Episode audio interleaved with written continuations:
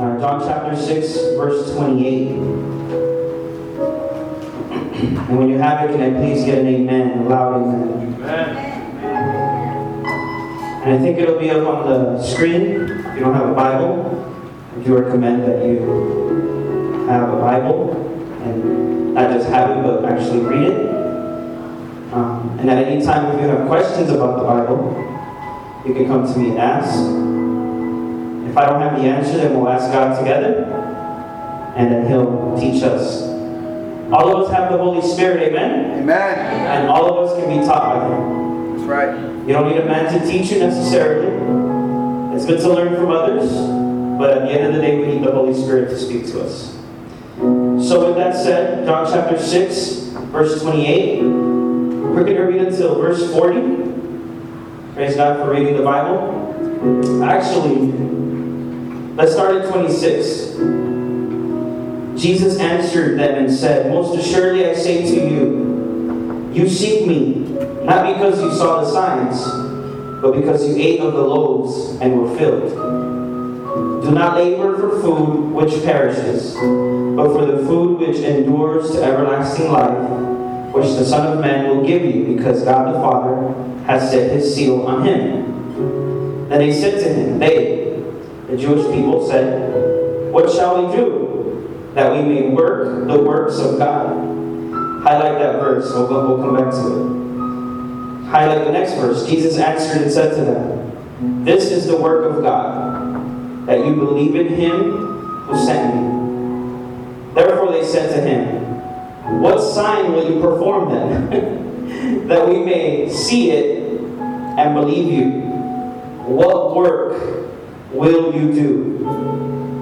I love that. Our fathers ate the manna in the desert, as it is written. He gave them bread from heaven to eat. Then Jesus said to them, Most assuredly I say to you, Moses did not give you the bread from heaven, but my Father gives you the true bread from heaven. For the bread of God is he who comes down from heaven and gives life to the world. Then they said to him, Lord, Give us this bread always. And Jesus said to them, I am the bread of life. He who comes to me shall never hunger, and he who believes in me shall never thirst. Let's leave it there for today. Let's leave it there. Father, we thank you, Lord, for your word. We thank you for speaking to us. We ask, Lord, that your Holy Spirit may just use my mouth. And we thank you, Lord, for the hearts that are being open to your word and the minds, Lord. You will inscribe these beautiful words in our hearts. And we thank you, Lord Jesus. Amen. Amen. Thank you. Brothers and sisters, um, today's message is called You Are What You Eat. Amen. Isn't that cool? Amen. You are what you eat. um, well, most of us have heard that saying, you are what you eat. But I think it has never been more real when we have a relationship with God. It's interesting that Jesus Christ, as he's walking with his disciples and he's performing miracles left and right, he comes into a situation in this particular chapter of the Bible where there's some people that are hungry for food, actual food.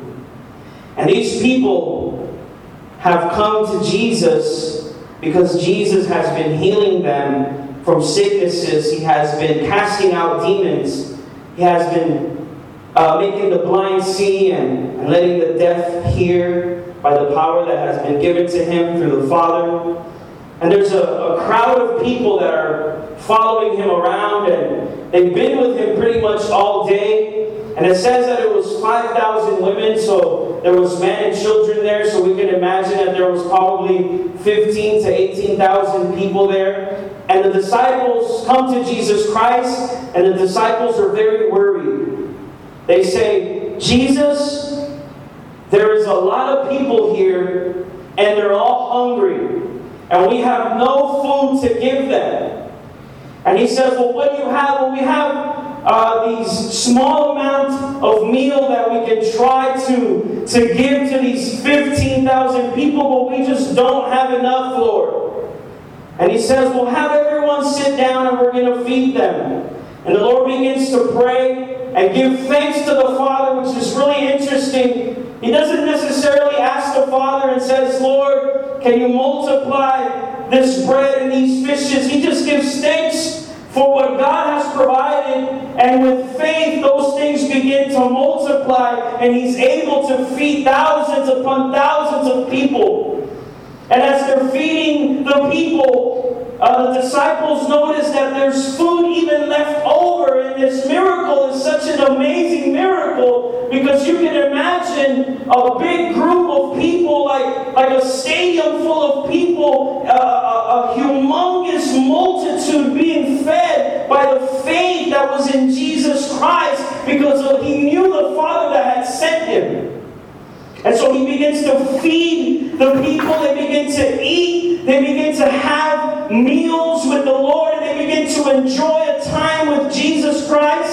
And God provides that meal for them, which is so amazing.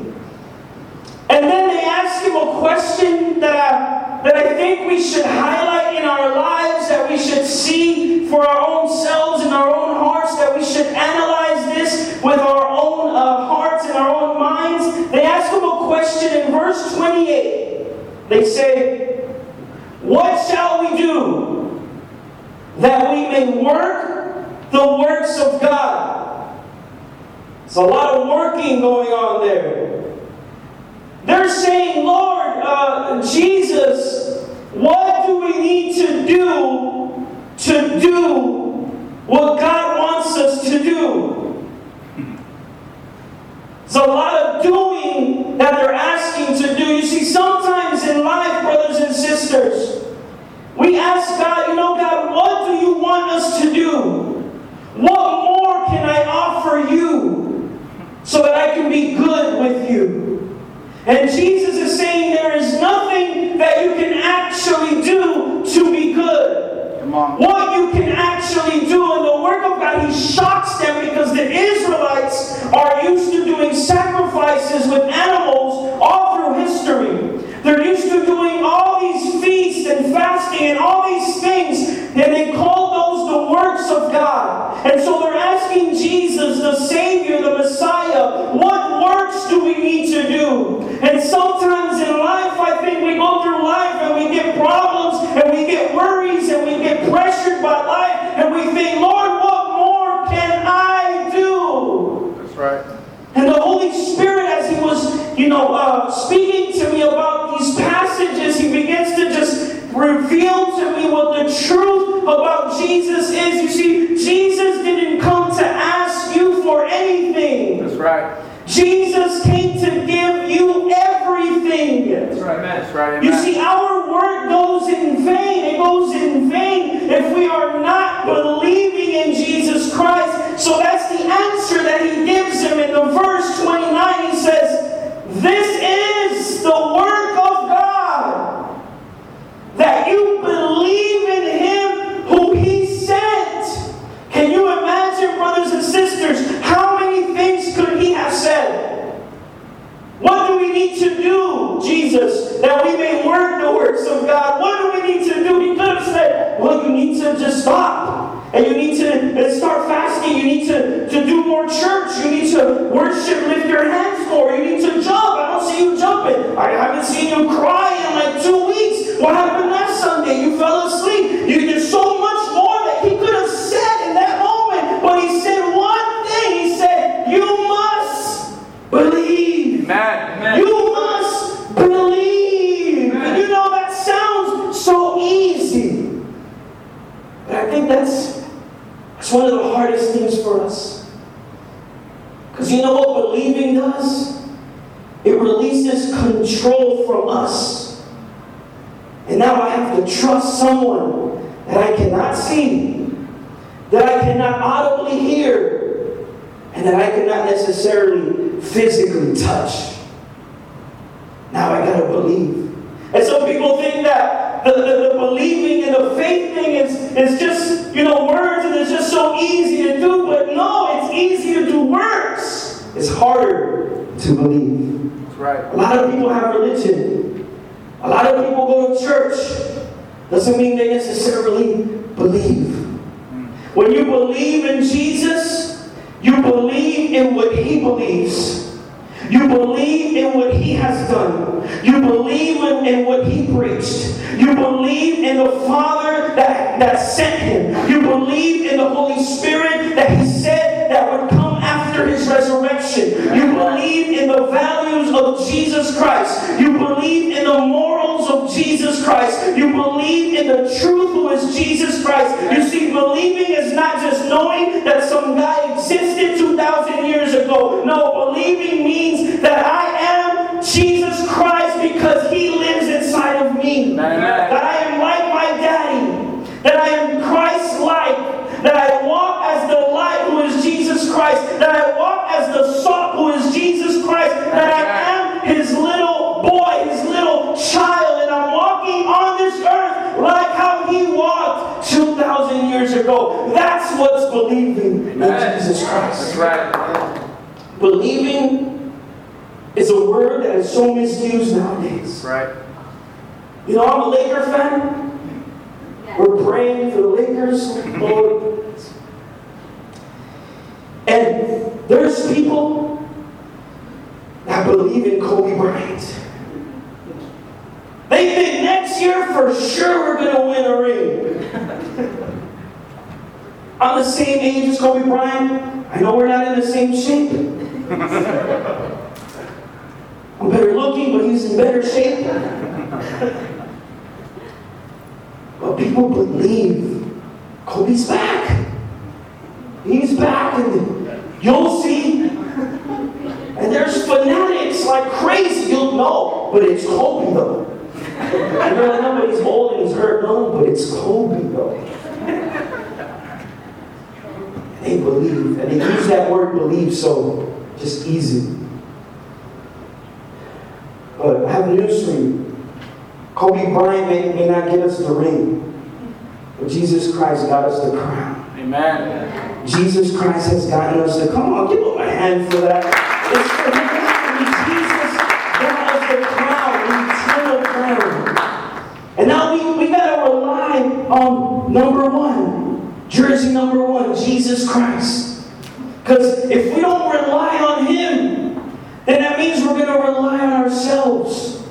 And we're to continue to rely on other people. And other people are going to fail us. Right. And you're going to fail yourself. You're going to want to do good things, but then because you're, you're, you're relying on your own strength, you're not going to be able to. That's why Jesus and believing in Him is so important. It is so important. But it goes deeper than that now.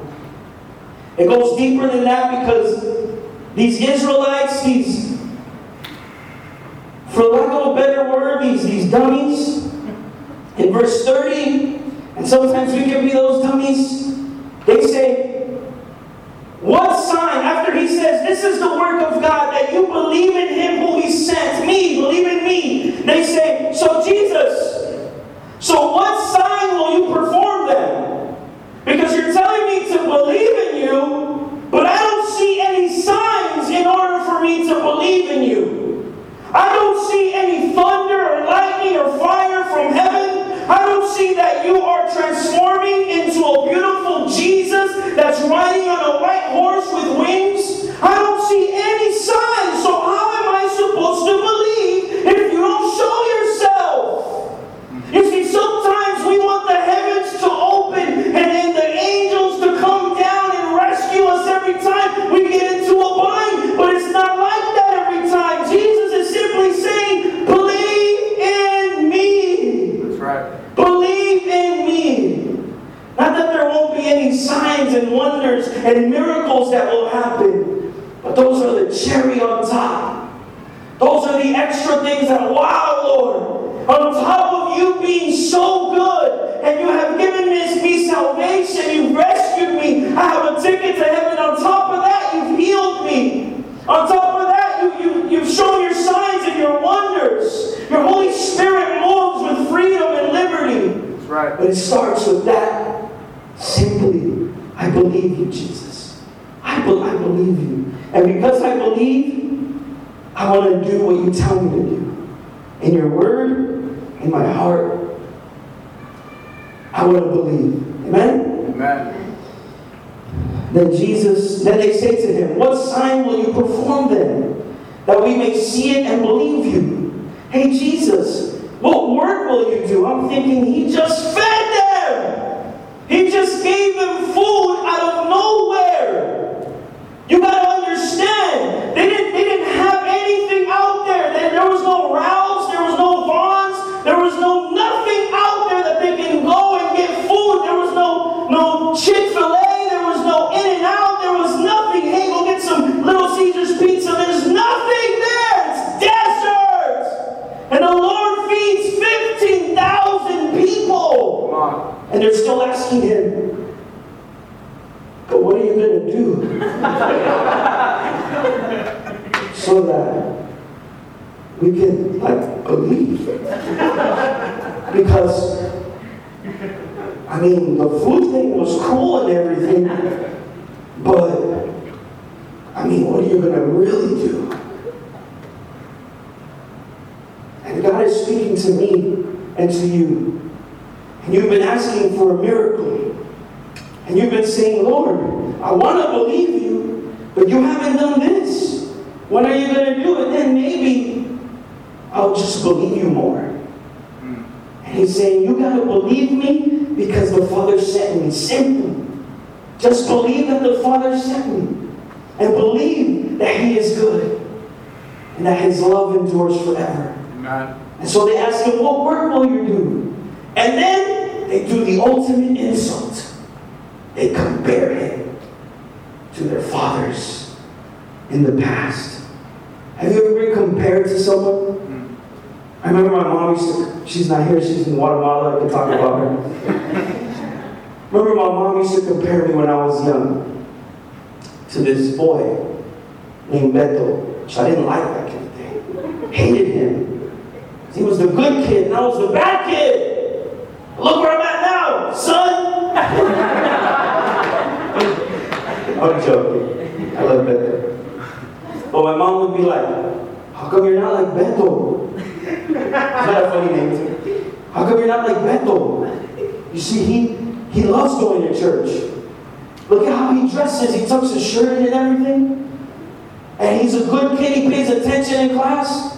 And I'd be like, Mom, I hate Beto. He's a nerd. He's boring.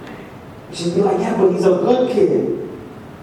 And those comparisons, you know, that sometimes they can hurt you when they compare you. Man, why can't you be more like like Danny? Like, man, he's just like praying for people and like he's so like anointed. Like, why can't you be more like that?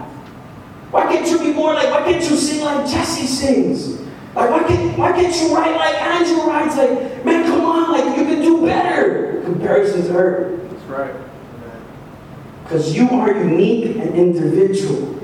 Don't compare yourself to the next person. Amen. Amen. That's right. Do not. Come. Because you have your own process, you have your own walk, you have your own way that God is dealing with you. Don't look at the person next to you, God is dealing with you. And you don't look at the person and say, Come on, you got to catch up. No, that's their own process. That can be their own individual with God. And pray for them. Amen. And encourage them and say, Right. You can do better.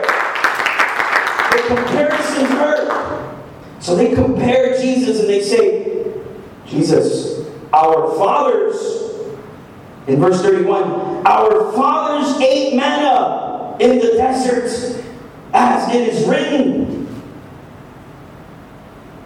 Sometimes we got to read the Bible slow. This is not Jesus speaking. This is the people. Somebody stood up and said, Hey, let me, I got this. Let me talk to Jesus real quick. and they said this to him. To me, this is insulting. Listen to the words. Let's read it slowly, okay? Our fathers ate the manna in the desert. As it is written to God, to Jesus. Hey, hey, as it is written, I know the Bible, Jesus. I know the Word. As it is written, He gave them bread from heaven to eat. You didn't do that, Jesus. You multiplied the fishes and the bread. It didn't come from heaven. Our fathers gave us food from heaven. You didn't do that, Jesus. So we don't believe way. Hmm. Gotta read the Bible slow sometimes and taste it. It's good for you. Some of you are not even gonna eat after this, you're gonna be so full. Come on. Put it back up, please. Our fathers ate the manna. Kevin was telling me yesterday that manna, this is funny, it means, what is it? No, no, that's what it means. What is it? Because they didn't know what it was, so they're like, hey, you got some what is it? Let's get some what is it? Our fathers ate the manna in the desert as it is written. He gave them bread from heaven to eat. Man, how many times have we looked at Jesus and said, hey, you're not doing enough? Hmm. You could do more, Lord. Come on. You can do more. And Jesus is saying, man, like, I just, the, the bread didn't, didn't, didn't work. I mean, I, you brought your, your daughter, she was demon possessed, and the demon didn't even ask questions, he just left. Come on. The deaf couldn't even hear my voice, but he hears me now. The blind can see now, your, your son. And all of you are asking, when are you going to make it rain from heaven? Bread? You have to believe. You have to believe. You know how you believe, though? You believe because the Holy Spirit is in you already. Amen. And you say, Lord, I have your Spirit in me. I believe. That's right.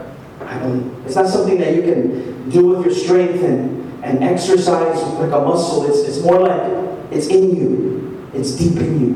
And you say, I believe. And you confess it. Our fathers ate the manna in the desert, as it is written. He gave them bread from heaven to eat. I don't know about you, but Jesus knows the word. Let me tell you how. He is the word. Amen. So he knows the word. So when they said to him, as it is written, it was like preaching to the choir. Preaching to the choir. And whoever said that, thank God they didn't mention his name, because we'd still be talking about this person. He gave them bread from heaven to eat. Then Jesus, listen to this, man. If you have an angry Jesus in your life, you got to change your mind about him. He's not angry with you. Come on. He loves you. Right. You know how he could have answered them? He could have been like, You idiots! What are you talking about? You know, he could have went off on them. But he's so loving and so good and so beautiful. This is how he answers. Then Jesus said to them, Most assuredly I say to you, Moses did not give you bread from heaven. I love the Bible. I'm sorry. I love the Bible. There is no book like the Bible. It's the best selling book of all time. And it's still speaking to us. It's relevant today. He says, Most assuredly, I s-" they didn't say anything about Moses, though. This is what I want you to catch. But he brings up Moses. You know why? Because it hurts a little bit.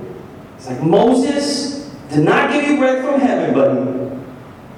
But my Father now gives you the true bread from heaven. Amen. And He's standing right in front of you.